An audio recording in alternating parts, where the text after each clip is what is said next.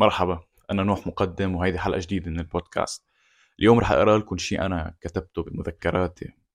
ترددت شوي بالأول بس ما قيمة الكلمات إن لم تكن لنتحدى مخاوفنا بركي لذلك ب 11 حزيران 2022 كتبت الآن في هذه الليلة الهادئة من حزيران وبينما يقتات البعوض علي من كل حدب.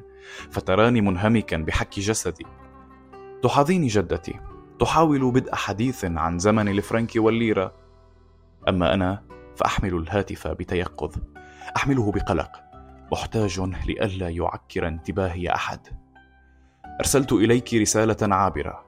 رسالة حافية المشاعر قليلة الكلمات. أنتظر ردك هذه المرة أيضا. أنظر لجدتي ثانية كل عشر وأومئ برأسي إماءة خاطفة إذ تخبرني عن طفولتها هذه المرة. لكن روحي معك فوق شاشة الهاتف. تنتظر برودك المعهود الكلمة الوحيدة التي تنوين إرسالها لإنهاء هذا الحديث الذي بدأته أنا عن الطقس والبعوض. لتتخلصي مني. أنتظر أي شيء منك.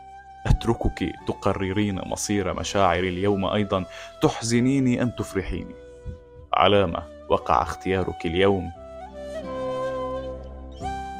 مر عام منذ أرسلت الرسالة. لا زالت جدتي تتكلم. لا يهمها إن كنت أسمع أو لا أفعل. تريد أن تتكلم. تشعر بالضيق بالملل.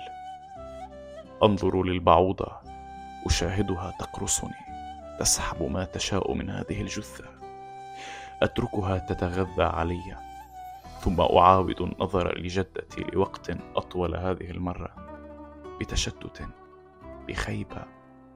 أحاول مجاراتها أسألها عن الفرنك أكثر. ترى كم قرشا يساوي؟